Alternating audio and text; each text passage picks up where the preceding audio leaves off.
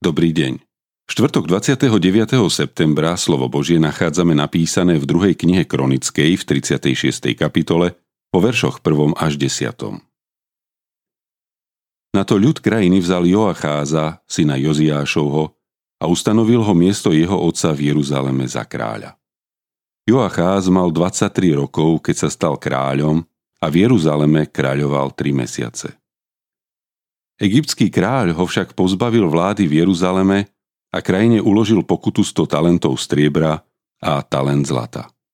Egyptský kráľ ustanovil jeho brata Eliakíma za kráľa nad Judskom a Jeruzalemom a zmenil mu meno na Jojákým.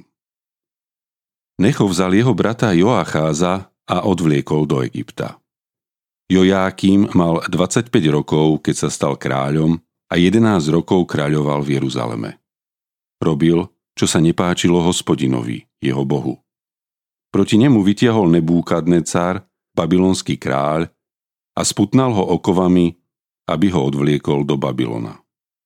I náčinie domu hospodinovho si Nebúkadnecar odniesol do Babylonu a uložil tam vo svojom dome.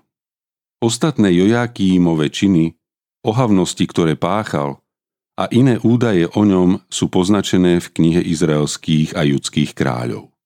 Po ňom sa stal kráľom jeho syn Jojáchín. Jojáchín mal 8 rokov, keď sa stal kráľom a 3 mesiace i 10 dní kráľoval v Jeruzaleme. Robil, čo sa nepáčilo hospodinovi. Na prelome roku poslal však kráľ Nebúkadnecar pre neho a dal ho dopraviť do Babylonu spolu so vzácným náčiním domu hospodinoho. Za kráľa nad Judskom a Jeruzalemom dosadil jeho brata Citkiu.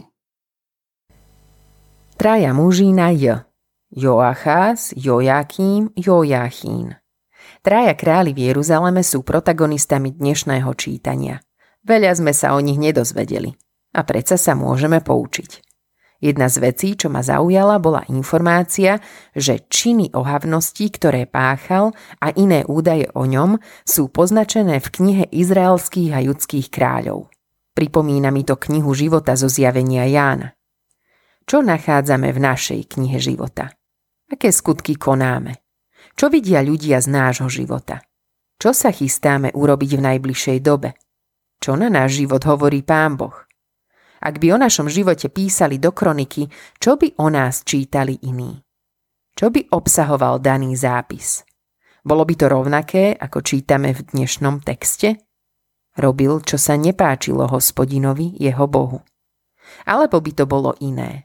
V čom? Prečo?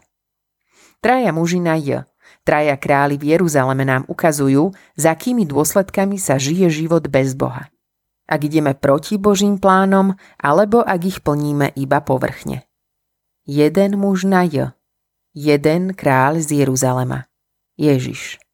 Práve on nám ukazuje, ako to ide. Žiť v súlade s Božím plánom.